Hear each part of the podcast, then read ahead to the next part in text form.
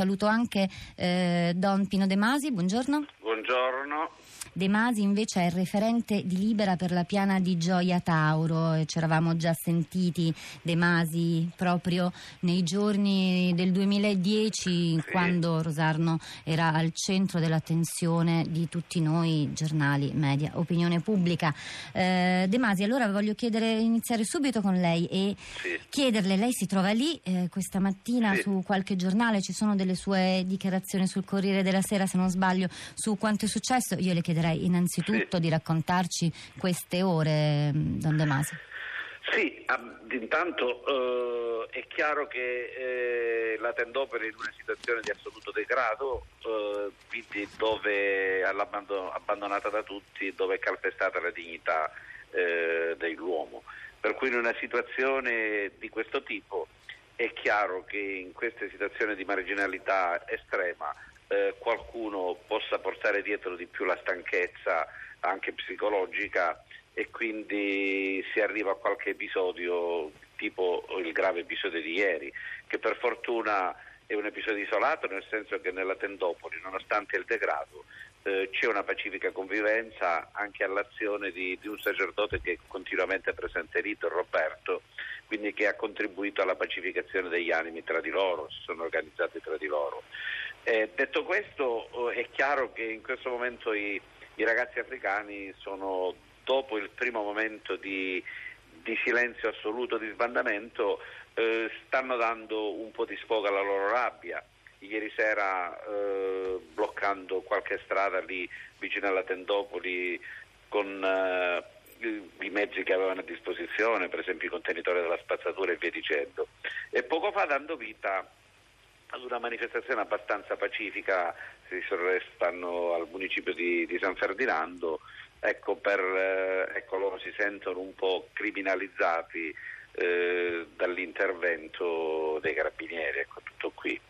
Detto questo, eh, devo però anche dire che eh, dal livello istituzionale, almeno da parte della Prefettura di Reggio Calabria, da circa un anno il prefetto San Martino già iniziato appena arrivato ma da circa un anno oh, c'è un tavolo che eh, sta cercando di, di dare soluzioni.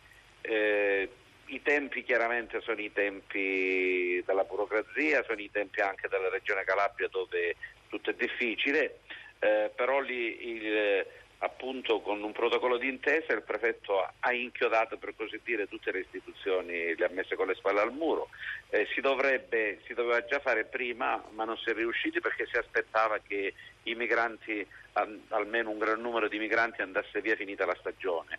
Eh, comunque è prevista... Perché finita la stagione delle arance, sì, spieghiamolo, inizia quella dei pomodori, ma esatto, ci si sposta altrove, la paga è diversa, sì, la situazione certo, lavorativa anche. Sì, per, per, cui si aspettava un po' eh, la diminuzione del numero per eh, costruire una nuova tendopoli lì a fianco con 450, per 450 persone eh, più vivibile certamente, affidata a un'associazione che la gestisca, per cui non crei, eh, non ci siano problemi eh, sulla vivibilità. E nello stesso tempo oh, la Regione si è impegnata a legiferare eh, per esempio intanto oh, nella lotta seria al lavoro nero perché è tutto lì.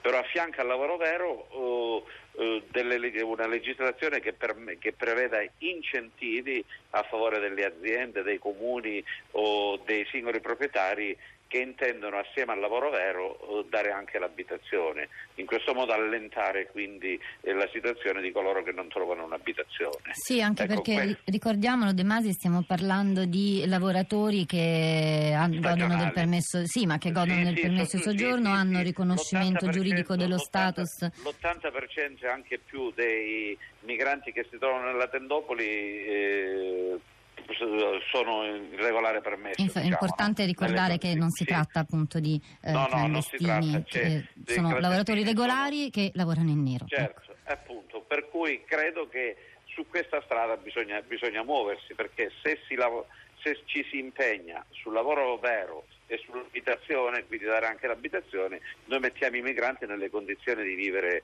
eh, con dignità e quindi eh, evitare anche questi agglomerati eh, così numerosi. Si è scelta di rifare la tendopoli, che può sembrare una scelta un po' strana, eh, ma si è scelta per dare il senso della provvisorietà, perché per esempio mettendo i container eh, avremmo dato il senso della stabilità e quindi si sarebbe creato un ghetto in eterno.